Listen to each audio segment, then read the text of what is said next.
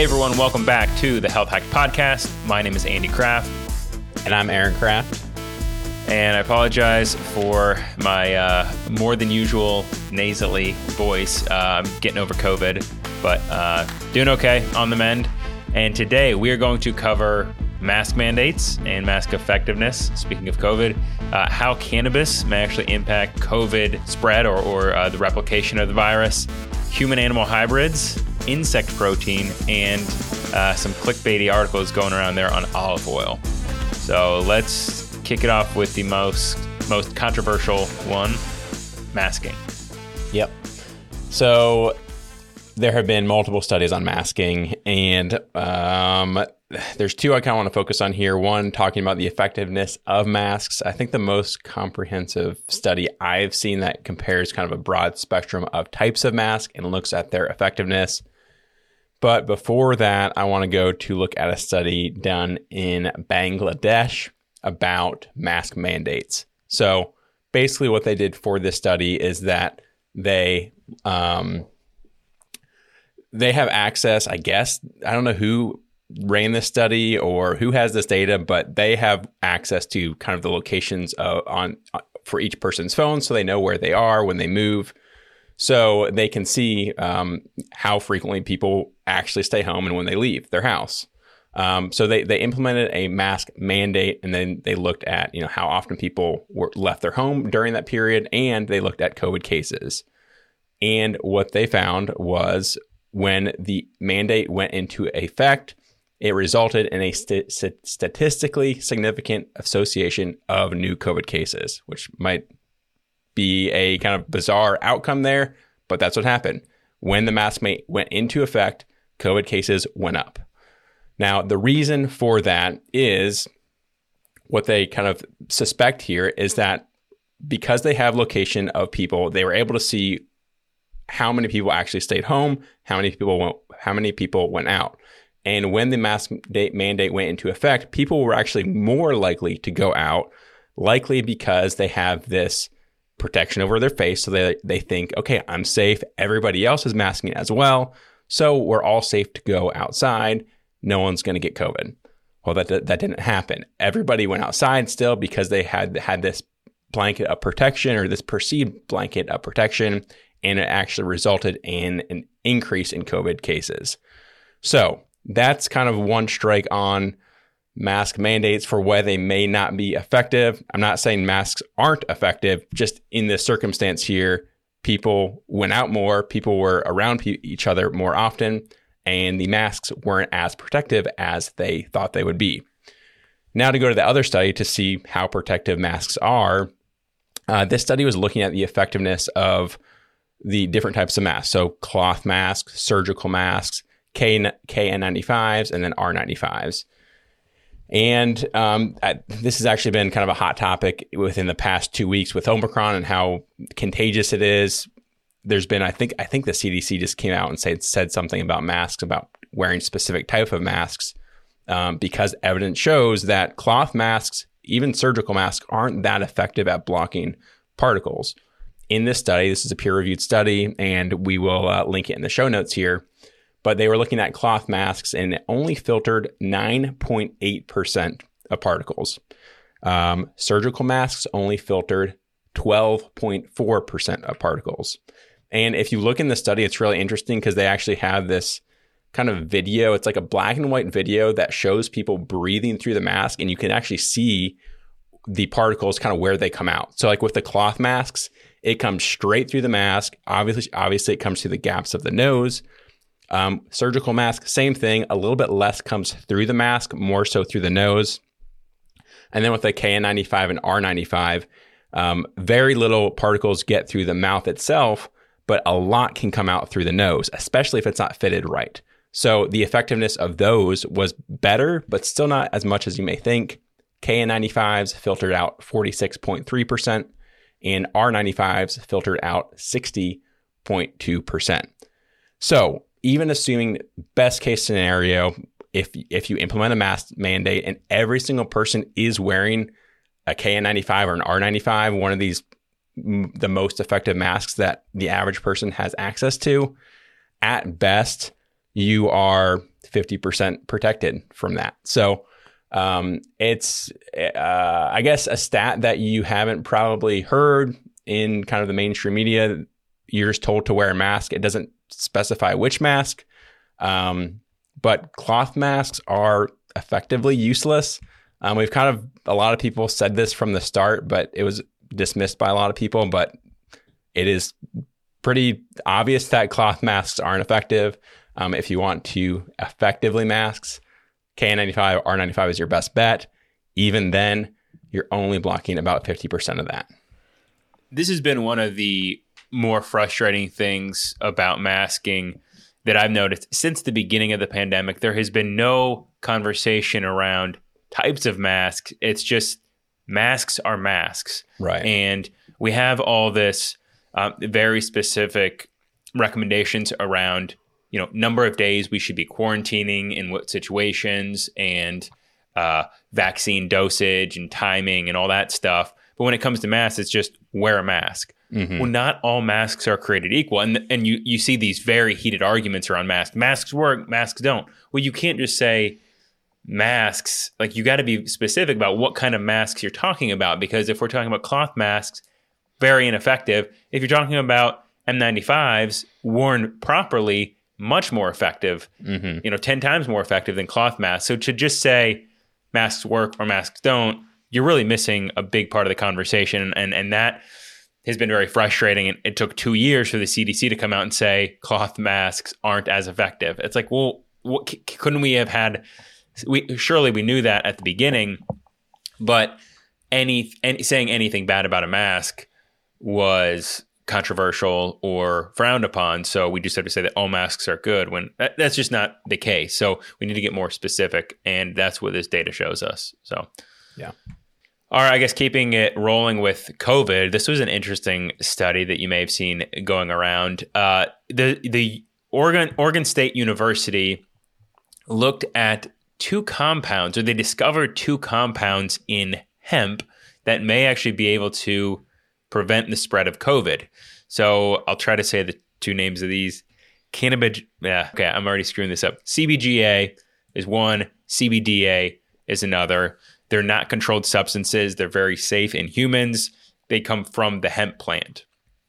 And what they found is that in a laboratory setting, these two compounds were able to bind to the uh, SARS CoV 2 spike protein preventing them from entering cells and replicating, and then thereby preventing infection.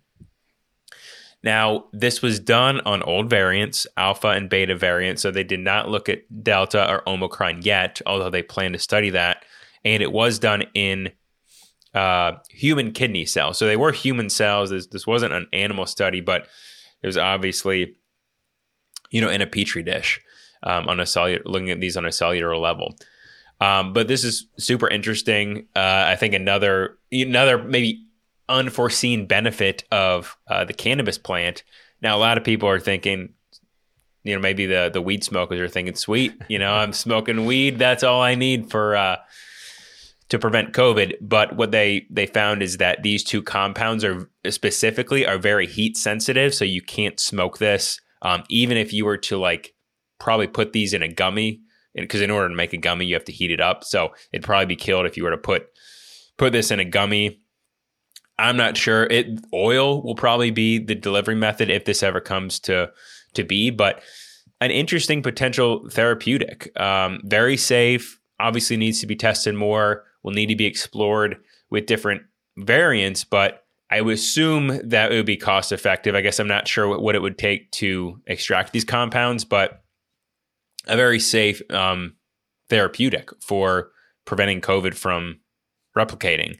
So I think this is why you know conversations about alternative treatments or ju- or finding new treatments or new therapeutics is a good thing. You know, thinking of out of out of the box ways I think could could really save more lives. And and who knows, maybe these compounds can even stop other viruses from replicating in the way that can stop um, COVID.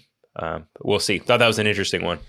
Yeah, I think cost effective is a big one too. Uh, these pharmaceutical companies often there's a lot of R and D that goes into it, so the, the pills are very expensive. Whereas something like this with with hemp, it's a natural product and it's something that has been studied quite a bit, there'd obviously be some R and D going into it. But something like this seems to would provide, uh, you know, a, a, cheaper alternative to something that uh, pharmaceutical company spent years developing and researching. So, yeah, the more options, the better. And it, there seems to be a lot of therapeutics potentially out there for COVID. So hopefully those yeah. keep coming.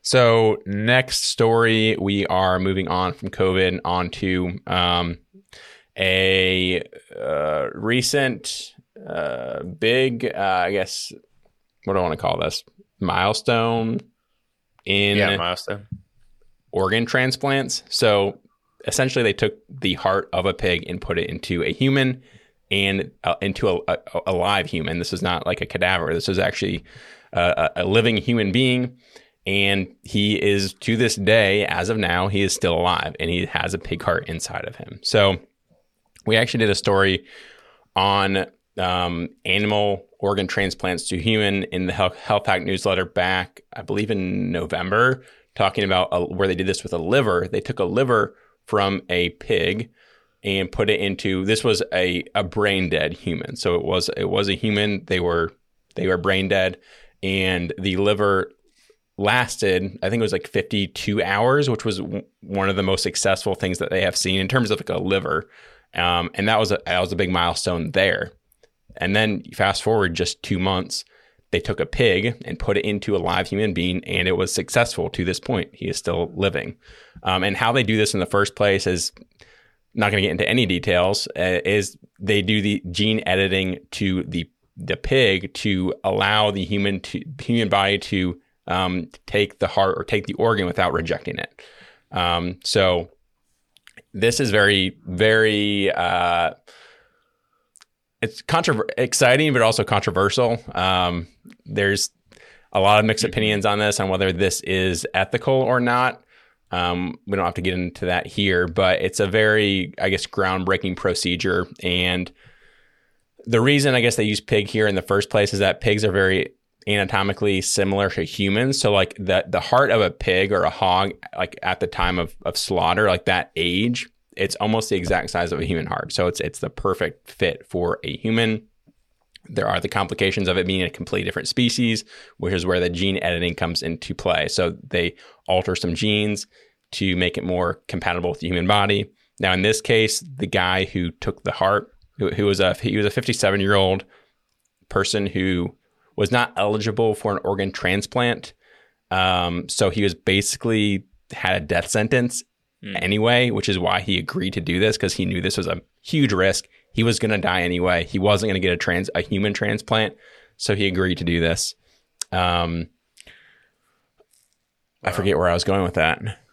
Yeah, I, I, see where some people could get upset by it because, like, we you see how factory farms treat animals. Like, what if we start harvesting animals for their organs for for mm-hmm. humans like what do those conditions look like although i guess if you're about to put it in a human you would want to treat it really well?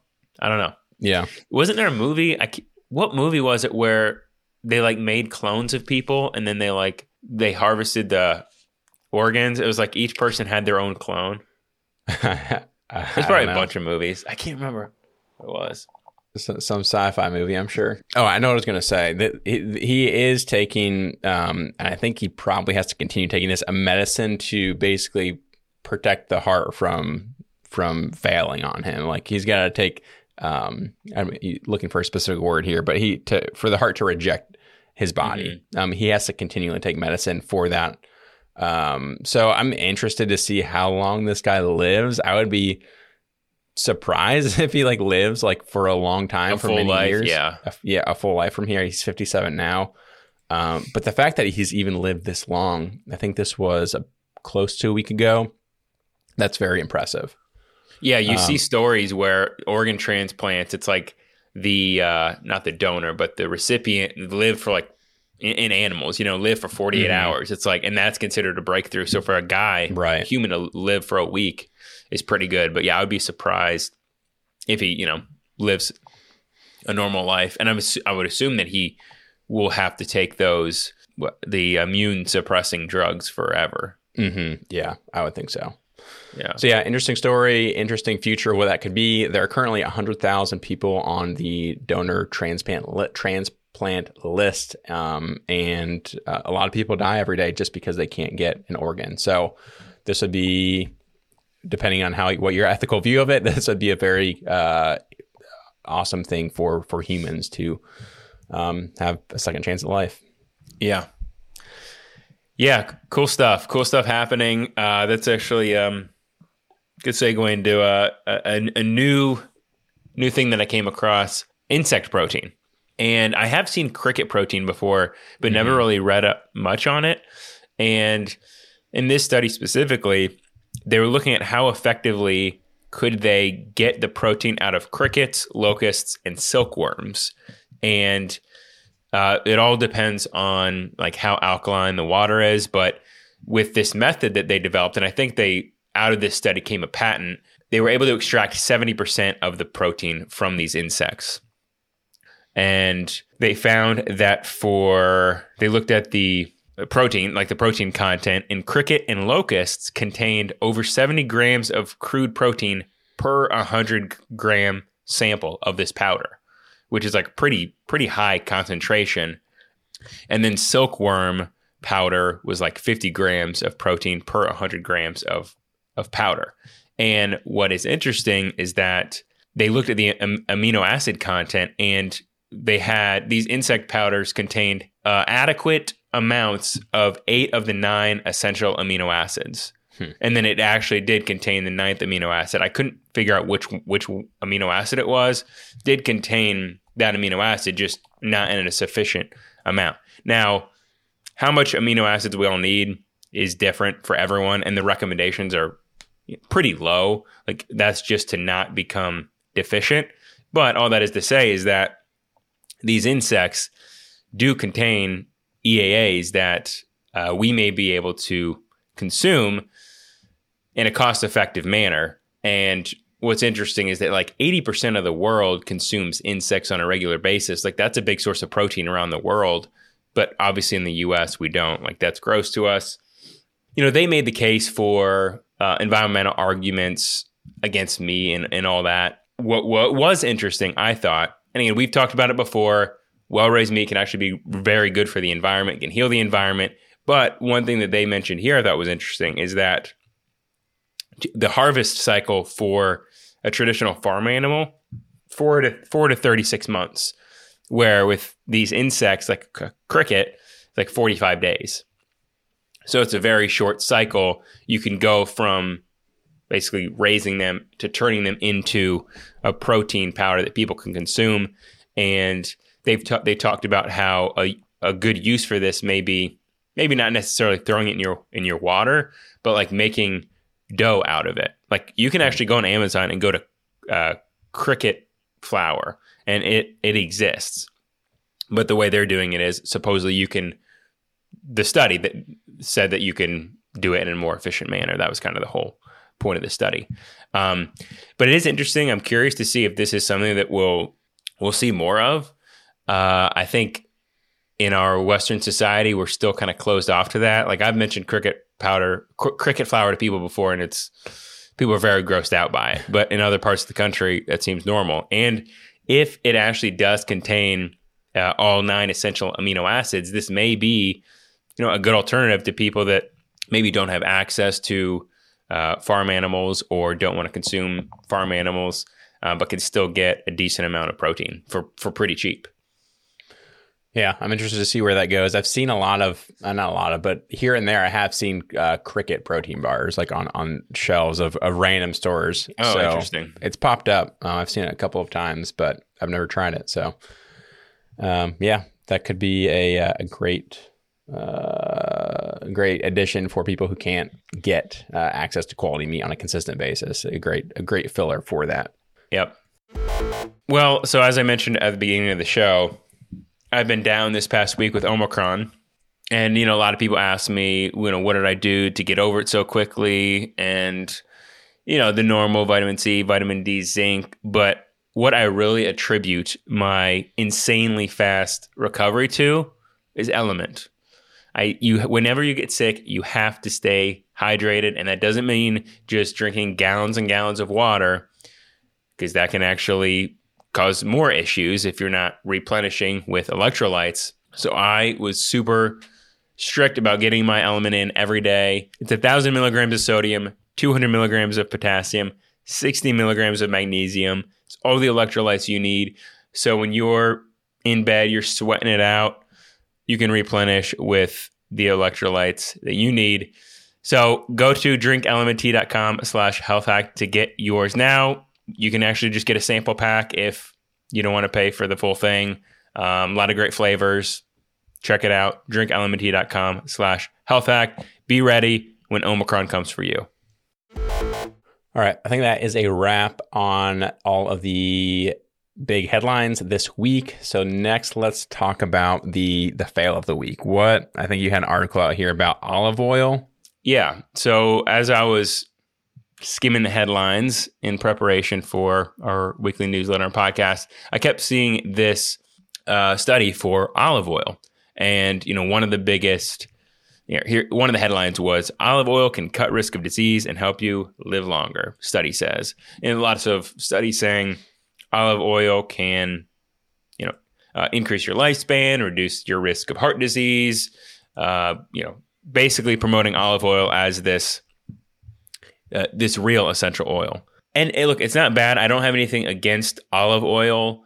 Uh, I think it, it, can have a, a, a purpose in it. I mean, I use olive oil. I, I make salad dressing with it. I'll occasionally cook with it. Sometimes I'll get these. I can't remember the brand now. Potato chips that aren't made with like seed oils. They're they're made with like avocado Boulder oil. Canyon. Boulder Canyon, I think. Yeah. Um, sometimes I just need some chips with a burger. So like I I'll I'll eat olive oil. Like I have nothing against it. Um, but the claims that they made here were were just a little bit far fetched because they were attributing first of all well first of all they were taking associations and then basically saying that all of that had to do with olive oil intake. So what they did is they uh, it was I mean thousands of people. Let me see if I can pull up the study here. I don't have a link. Never mind. Um, I mean, there was like tens of thousands of people that they surveyed over the course of 28 years. And basically every four years, 30, they, uh, 37,000 people. Okay. So 37,000 people, every four years, they would give them a questionnaire and say, How often do you eat this type of food? And they asked about, you know, how often do you eat olive oil? And then, like, what method do you eat it in? And, like, the quantity. And as we've talked about here before, like food questionnaires, especially one that is done once every four years, are extremely unreliable. Um, I mean, for for a listener, like in the past four years, on average, how often have you consumed olive oil? You probably could not answer that question within an accurate amount. And so that's how they obtained the data.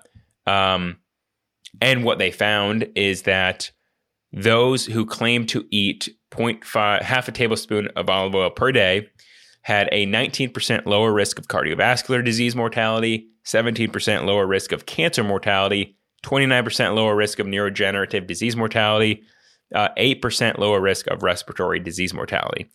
All of that sounds great. Problem is, how do, how can you know that all of those reductions in disease were associated with olive oil intake? In the study itself, it said that those who consumed more olive oil were also more physically active, were less likely to smoke, and had greater consumption of fruits and vegetables compared to those with lower olive oil consumption. So, all of these things probably had a factor. It wasn't just the olive oil, but a lot of the articles going around act like olive oil alone had these huge benefits. I mean, m- most people that eat olive oil are probably making meals at home, uh, maybe eating more of like a Mediterranean style diet, more physically, more health conscious. So to attribute all those, all these disease reductions just to olive oil, it's just, I think it's a little bit of a clickbait. Yeah, I think that the two main areas you, use olive oil is in salad dressing, which means you're probably making your own, which means you're probably eating a healthier meal, or you use it instead of you know canola oil or instead of butter as your uh, as your cooking oil meaning again you're cooking at home and you're probably cooking whole foods so like those are the two I mean, and I guess baking. But other than that, like those are the two main uses for olive oil on a daily basis. So yeah, if you consume it consistently, you're probably somebody who eats your own food at home, cooks your own Mhm. food, and that food is probably more whole food related. And if you're doing that, you're probably working out. So yeah, it's uh it is kind of a stretch to to say that the olive oil specifically is the factor for all those decreases of diseases. Yeah. So anytime you see uh, uh, an article or study that says link or associated, ask yourself the other flip side of this. Like, okay, yes, those who ate olive oil at lo- lower risk of these things or lower rates of these things. Okay, but what are people doing? People who eat olive oil, what else are they doing that could also factor into that? Uh, correlation is not equal causation. Just some, something to think about as you're reading health headlines. Yeah. All right. Let's close things out with our weekly plug. Uh, just something that we have been interested in lately, something you guys can check out this next week. So for me, um, Super Bowl is coming up two, three weeks. I think it's beginning of February. Best thing about a Super Bowl is the snacks. Everybody knows that. So when you're eating the snacks, though, you don't want to bring Doritos. You don't want to bring nasty potato chips. You want to bring high quality snacks. Um, and the way you can do that is with Siete chips. Um, Siete chips, what makes them so good is that, first of all, they don't put any crap in there. This sounds like an ad. This isn't an ad. I genuinely love Siete chips. Yeah, they're good stuff. Um, they one very unique thing about them that no other chip does is that that they use avocado oil as opposed to sunflower oil. Like even if you go into Whole Foods and try to find like the healthiest chip in there, they always use uh, either olive oil or um, which isn't a bad option compared to sunflower oil, but they almost all use sunflower oil which the reason we don't like sunflower oil and prefer avocado or olive is the omega 6 to omega 3 ratio. A, a balanced diet is going to consume a, a, a, good balance of 6 and 3. Most processed foods have very high 6, and you don't get enough 3. Um, and with sunflower oil, the ratio there is 40 to 1, 40 omega 6 to 1 omega 3. With avocado oil, it's much better at 13 to 1. So it's a better oil to use in your chips. So to your Super Bowl party, check out Siete chips. Um, they make a ton of different kinds and a ton of different products, and, and they're all very excellent. Yeah, good recommendation. I love that stuff. Uh, my recommendation for the week ivermectin. if you look, Omicron is coming for you. There is no getting around it. And if you want to handle it like a champ, you need to take ivermectin. Um, I'm kidding. That is not my weekly plug. I have nothing against people who take ivermectin. I know a lot of people who've taken ivermectin. I did not feel like I needed any kind of alternative treatment uh, when I got COVID. Anyway, uh, my real recommendation is Element Gummies. So I started toying around with making my own gummies and hoping to get these on the market one of these days. You can basically just take water and gelatin, which you can get pretty much anywhere, and then element. Mix all that up. Well, I'll, I'll give you the ratios. So, one cup of water, I think two and a half tablespoons of gelatin. Basically, like heat that up, bring that to a boil, throw in two packs of element, and then pour it in whatever little gummy molds. Stick that in the refrigerator, and boom, you have little like electrolyte gummies. And I'm starting to toy around with other uh, with other vitamins. I, I would my goal is to make a single gummy cube with all my all my vitamins for the week. I've made several iterations and they are terrible. They've made me gag, but the element gummies are really good. And you can toy around with different flavors. If you can really handle the salt, add three or four packs. I found that two packs is a pretty good, um, pretty good amount. Um, at least in the gummy molds that I was using. So element gummies, a cup of water, two and a half tablespoons of gelatin, and then however many packs of element you want. It's a cool little snack. All right. I think that's all we have this week. Thank you guys for listening. Hope you guys have a great week, and we'll be back with another episode next week.